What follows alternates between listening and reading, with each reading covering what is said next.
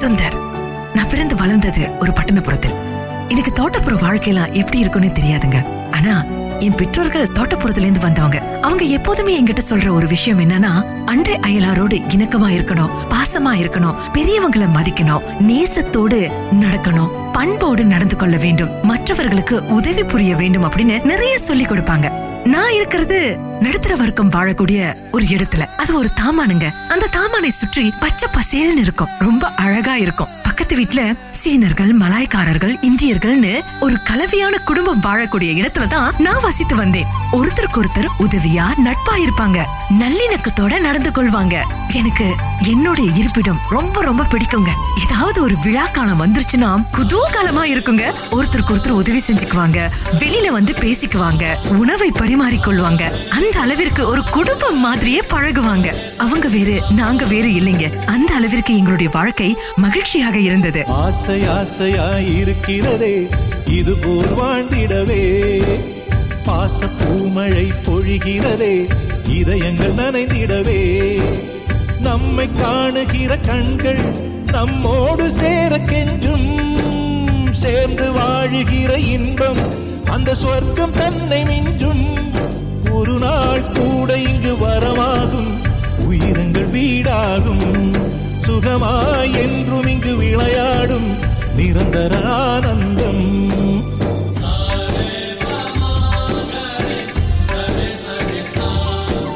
ஆசை ஆசையாய் இருக்கிறதே இதுபோல் வாழ்ந்திடவே. பாச பூமழை பொழிகிறதே இதயங்கள் நனைந்திடவே.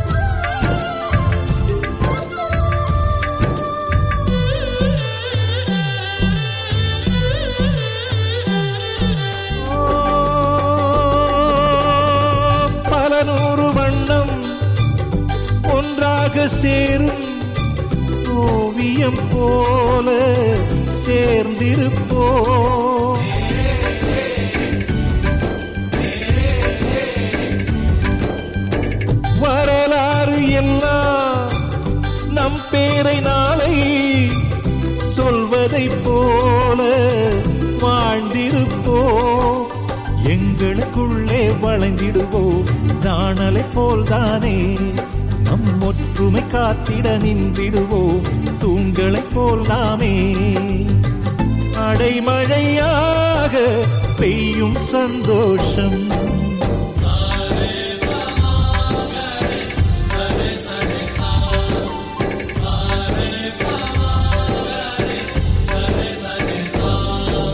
ஆசை ஆசையாயிருக்கிறதே இதுபோல் வாழ்ந்திடவே. பாச பூமழை பொழிகிறதே இதயங்கள் நனைந்திடவே நம்மை காணுகிற கண்கள் நம்மோடு சேர கெஞ்சும். சேர்ந்து வாழுகிற இன்பம் அந்த சொர்க்கம் தன்னை மிஞ்சும். ஒரு நாள் கூட இங்கு வரமாகும். உயிரங்கள் வீடாகும். சுகமாய் என்றும் இங்கு விளையாடும். நிரந்தர ஆனந்தம்.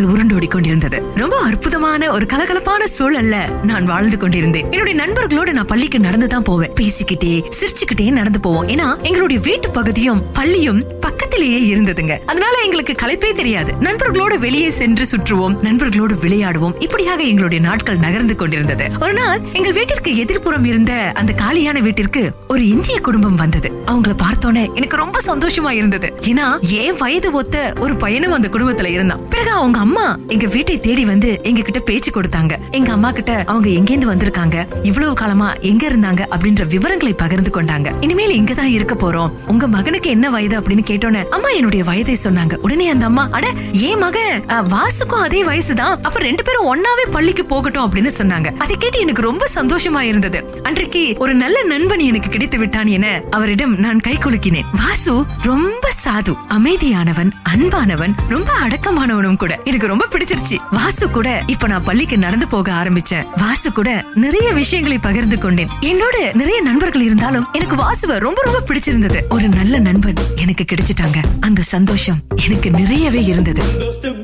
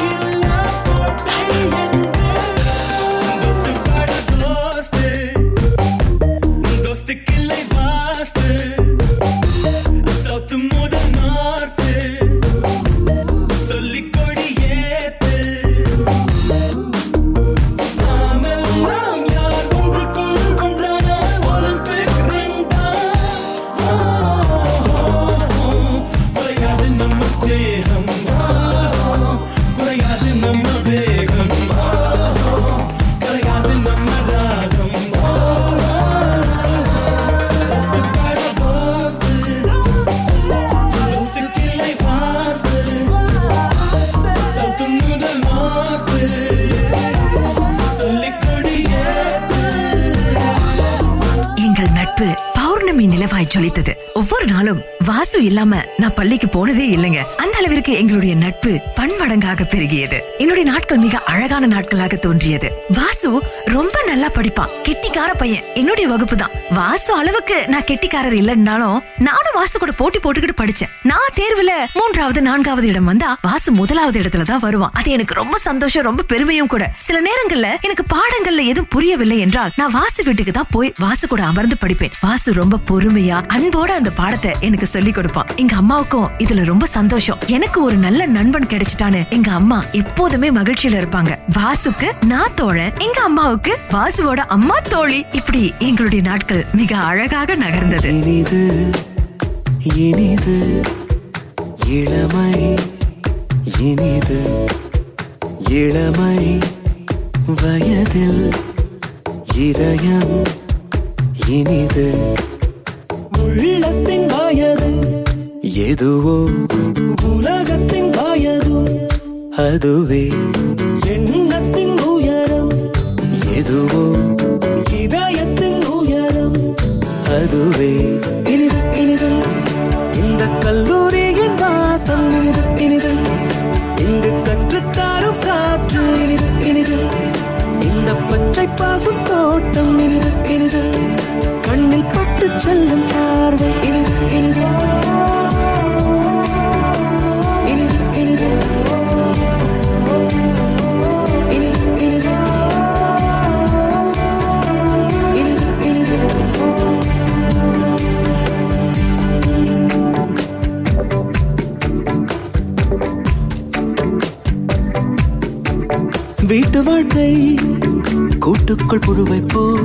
இந்த வாழ்க்கை காட்டுக்குள் மயிலை போ சுற்றி சுற்றி அறிமுகங்கள் சுட சுட அனுபவங்கள். தினமும் செல்போன் கண் கலங்குதிங்கே அடடா சென்காடியன் உடையதிங்கே கனவோ மெய்யோ கண்மயங்குதிங்கே கலந்தோம் நாம் இங்கே. அட எஸ்எம்எஸ் சேடுங்கள் இனிது இனிது. புது இன்டர்நெட்டின் நூலகம் இனிது இனிது. அட தூங்கச் சொல்லும் சண்டே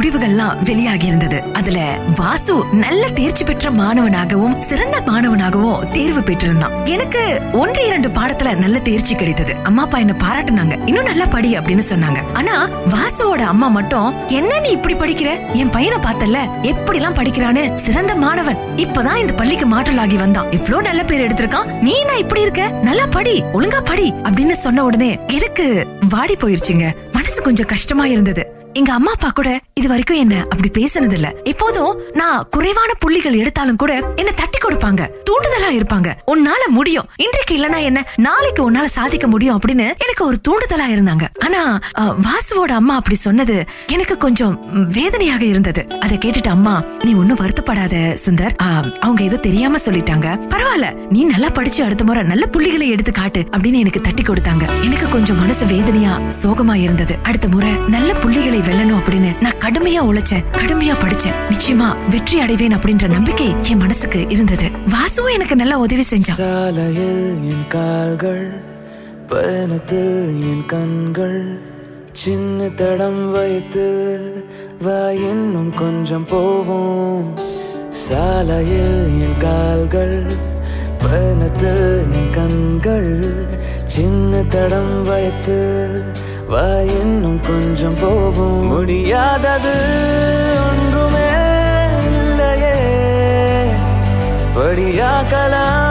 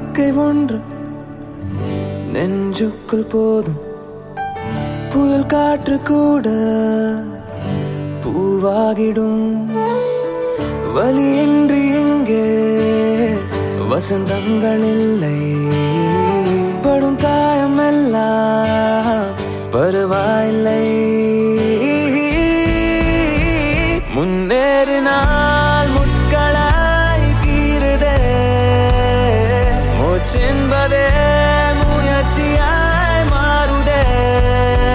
போராடலாம்.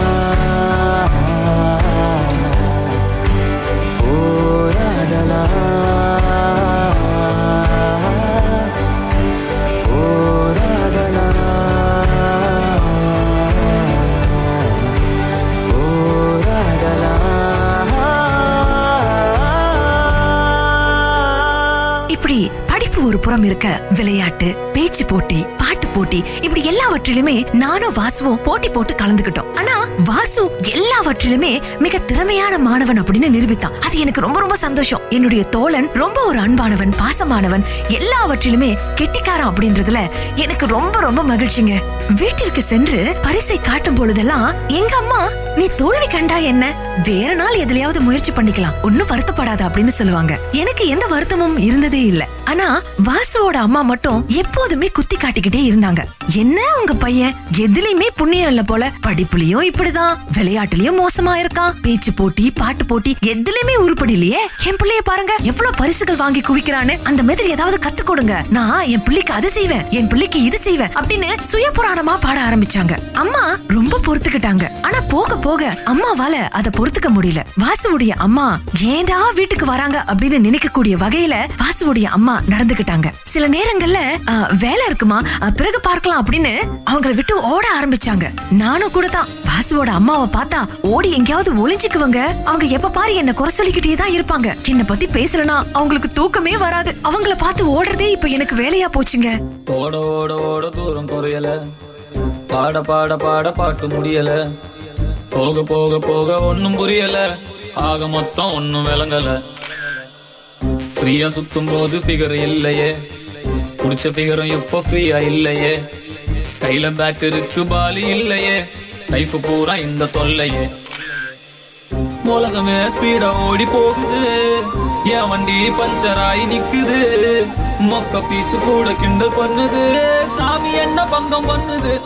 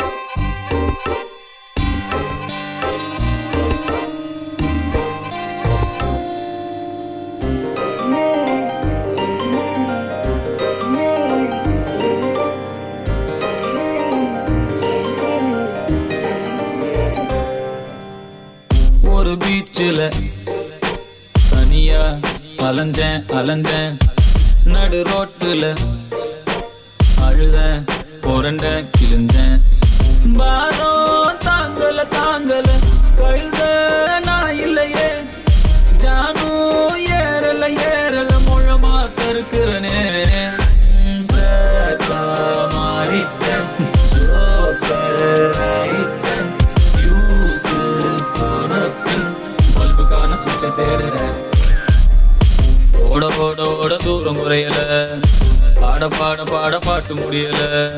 போக போக போக ஒண்ணும் புரியல. ஆக மொத்தம் ஒண்ணும் விளங்கல. ஃப்ரீயா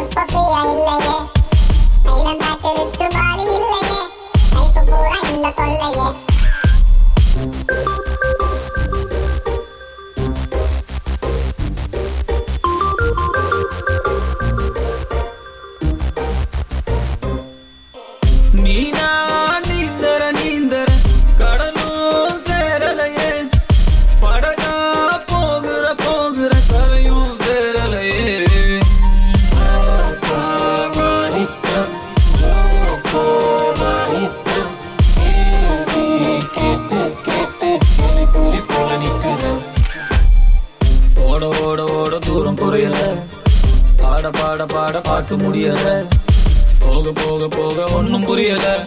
ஆக மொத்தம் ஒண்ணும் விளங்கல. ஃப்ரீயா சுத்தும் போது குடிச்ச பிகரம் புடிச்ச கையில பேட் இருக்கு பாலி இல்லையே.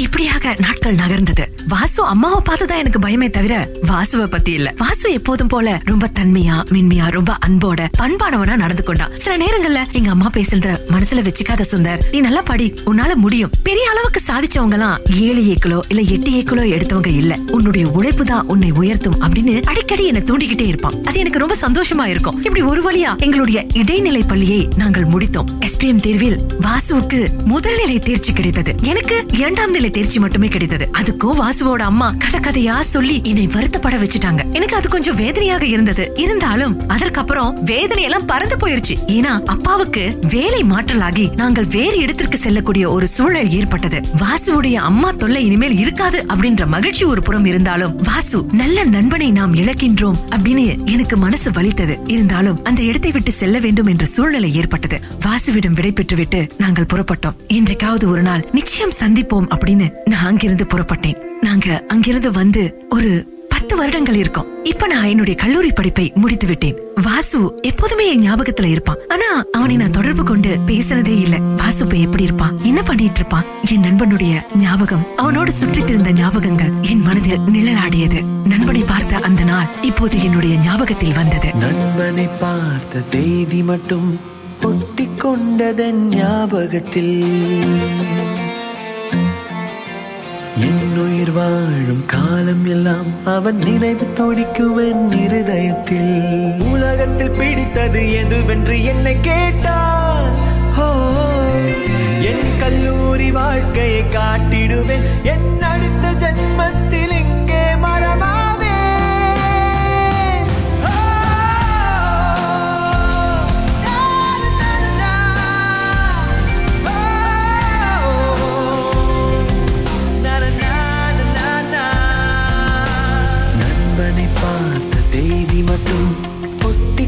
ஒட்டிக் கொண்டதன் ஞாபகத்தில்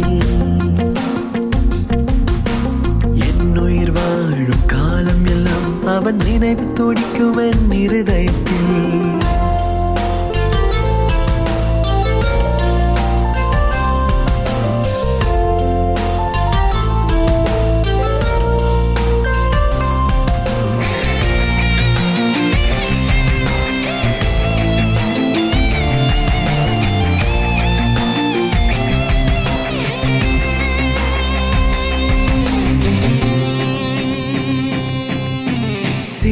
இல்லை வானமில்லை. வெறும் தரையிலும் நாங்கள் பரப்போம் இளமை இது ஒரு முறைதான். துளி மிச்சமில்லாமல் ருசிப்போம். கவலை இல்லை கபடம் இல்லை நாங்கள் கடவுளுக்கே வரும் கொடுப்போம். எரிமலையோ பெருமழையோ எங்கள் நெஞ்சில் நிமித்தித்தான் நடப்போம். வரும் காலம் நமதாகும்.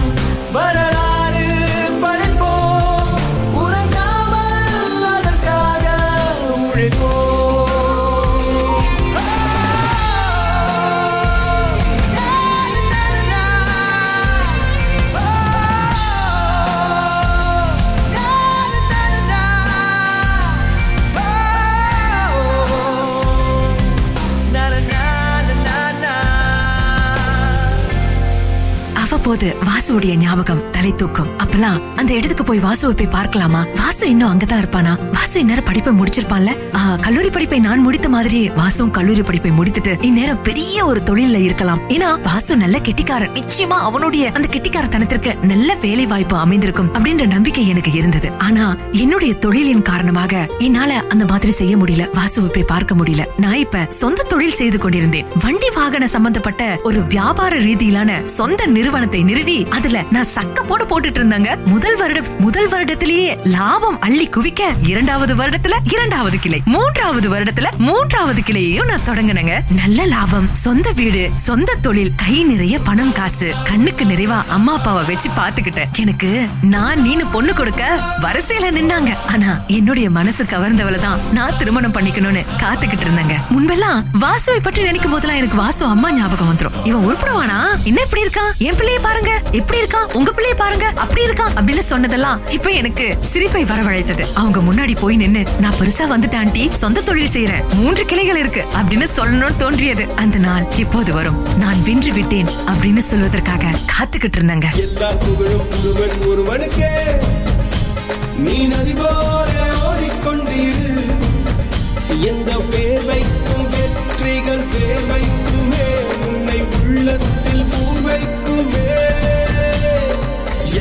புகழும் ஒருவன் ஒருவனுக்கே. நீ நதி போலே ஓடிக்கொண்டு இரு. எந்த வேர்வைக்கும் வெற்றிகள் வேர்வைக்குமே உன்னை உள்ளத்தில் ஊர்வைக்குமே.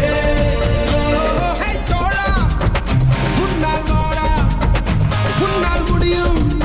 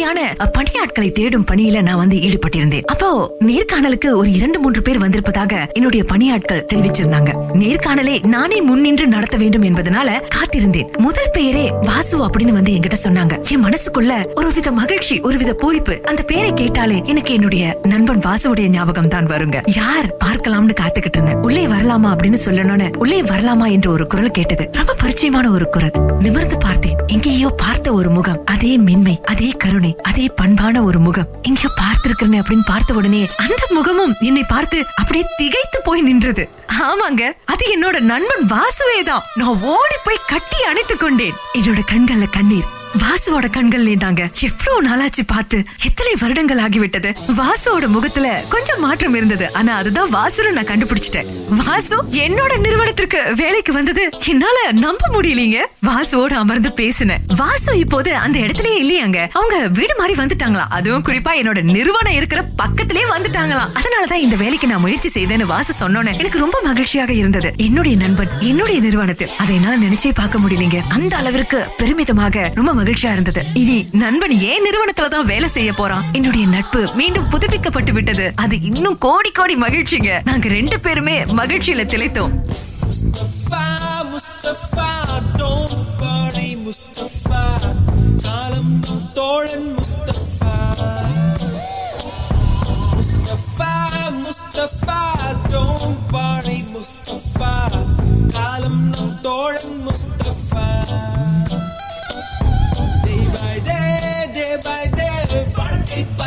day by day. Burger the ship friendship Mustafa, Mustafa, don't worry, Mustafa.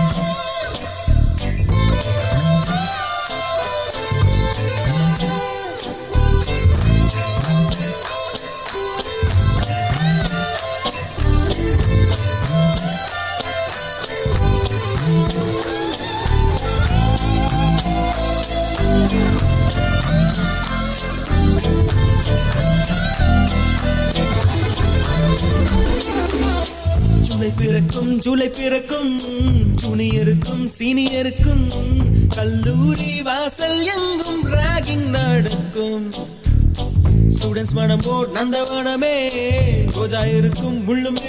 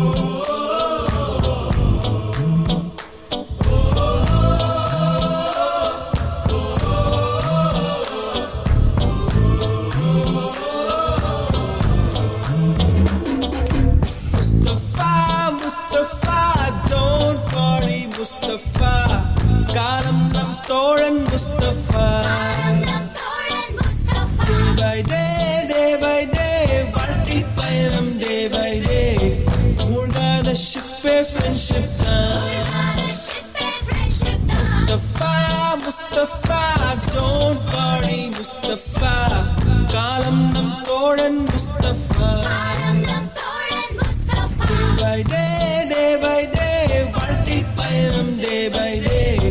மூழ்காத ஷிப்பே ஃப்ரெண்ட்ஷிப் தான். வாழ்க்கை ரொம்ப விசித்திரமானதுங்க. இந்த நேரத்துல என்ன நிகழும்? யாருடைய வாழ்க்கை எப்படி மாறி போகும் யாராரு எங்கெங்க போவாங்க? என்னென்ன நடக்கும்? என்னென்ன மாற்றங்களை நாம அனுபவிப்போம்னு எதிர்காலத்துல தாங்க நமக்கு தெரியும். என்னுடைய வாழ்க்கையில மிகப்பெரிய மாற்றங்கள். நான் இப்ப சொந்த தொழில் செய்துகிட்டு இருக்கேன். வாசு நல்லா படிச்சிருக்கான். நல்ல திறமைசாலி. அதனால ஏன் அலுவலகத்துல அவன் வேலைக்கு வர்றது எனக்கு ரொம்ப ரொம்ப மகிழ்ச்சி தாங்க. நல்ல சம்பளத்தை அவனுக்கு நான் கொடுத்தேன். அவனுக்கும் அது ரொம்ப பெருமிதமா ரொம்ப மகிழ்ச்சியா இருந்தது. கோடி தடவை நன்றி சொன்னாங்க. ஒரு நாள் நீ வீட்டுக்கு வரணும். அம்மா கிட்ட நான் உன்னை அறிமுகம் செய்யணும். அது வரைக்கும் நான் இங்கதான் வேலை செய்யறேன்னு அம்மா கிட்ட நான் சொல்ல மாட்டேன். அப்படின்னு வாசு சொன்னான். நானும் சரின்னு சொல்லிட்டு ஒரு நாள் அம்மா அப்பாவை அழைச்சுக்கிட்டு வாசு வீட்டுக்கு போனேன். வாசு நாங்க தான் வர போறோம்னு சொல்லவே இல்ல. வீட்டு வாசல்ல போய் நின்னோன்னு அவங்க அம்மா முகத்தை சுருக்கி பார்த்தாங்க. பிறகு எங்க அம்மாவை கண்டுபிடிச்சிட்டாங்க. நீங்களா? அப்படின்னு ஓடி வந்து கட்டி பிடிச்சுக்கிட்டாங்க. அவங்க கண்ணுல கண்ணீர். பழைய நட்பு. அவங்க மனசுக்குள்ள இருந்தத உணர முடிந்தது. இங்க இங்க எப்படி வீடு கண்டுபிடிச்சீங்க அப்படின்னு ஆச்சரியமா கேட்டாங்க. உடனே வாசு அங்கேருந்து வந்து அம்மா இப்ப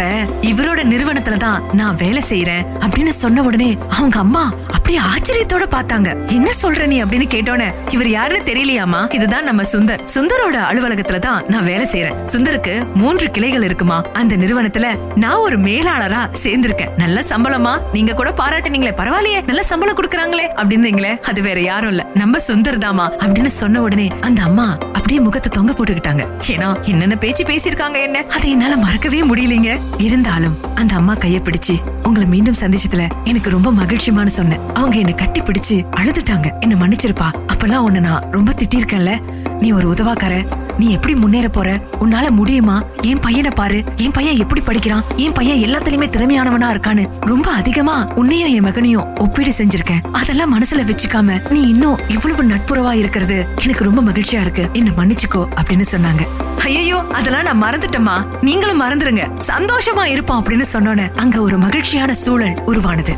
ஆம் நண்பர்களே யாருடைய வாழ்க்கை எப்படி மாறும்னு சொல்லவே முடியாது. அவங்க திறமைசாலியா இல்லாம இருக்கலாம். ஆனா வர காலத்துல அவங்க திறமையை உணர்ந்து அவங்க சாதிக்க தொடங்கலாம். இன்றைக்கு இருக்கிற அவங்களுடைய வாழ்க்கையை பார்த்து இப்படிதான் இருப்பாங்க அப்படின்னு யாரையுமே மட்டம் தட்டாதீங்க. ஒருத்தரை கேவலப்படுத்தாதீங்க. வாழ்க்கை எப்படி வேண்டுமானாலும் மாறலாம். ஒருத்தரை ஒருத்தரை ஒப்பீடு செய்வதை நிறுத்துவோமாக. அவங்களால என்ன முடியுமோ அதை மட்டுமே தட்டி கொடுப்போமாக. அவங்களுக்கு முடியாத விஷயத்த திணிக்க முயற்சி செய்தால் அவங்களுடைய வாழ்க்கையும் வீணாகும் நம்முடைய வாழ்க்கையும் வீணாகும்ன்றத மறந்துடாதீங்க. வாழ்க வளத்துடன். யாருமில்லா காட்டுக்குள்ள நான் தான் ராஜா.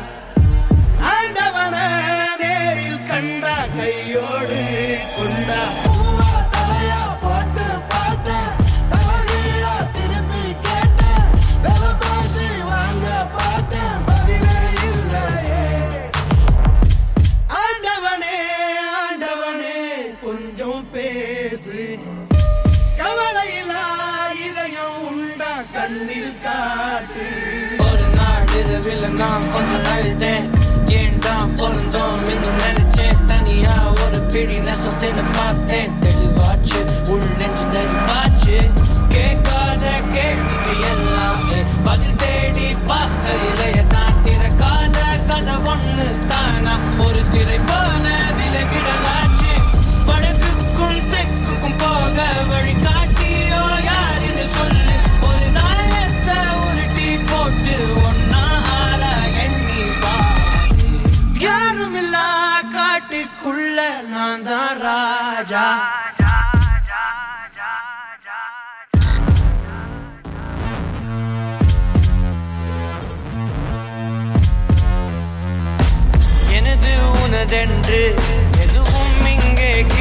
கிடையாது விதிகள் உடையாமல் விடைகள் கண்ணில் தெரியாது. அடிமேல் அடி வைத்து மெதுவா மெதுவா நடைபோடு. முடிவும் ஆரம்பம் மீண்டும் தொடங்கு முதல் பாட்டு. மீண்டும் தொடங்கு முதல் பாட்டு. மீண்டும் தொடங்கு முதல் பாட்டு.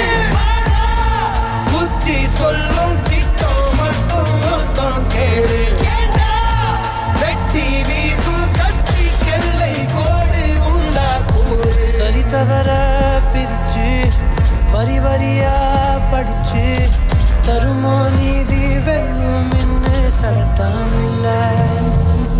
கடவுள்னு கொள்ளும் கதைகளெல்லாம் கனவு தீர்ப்பு சொல்ல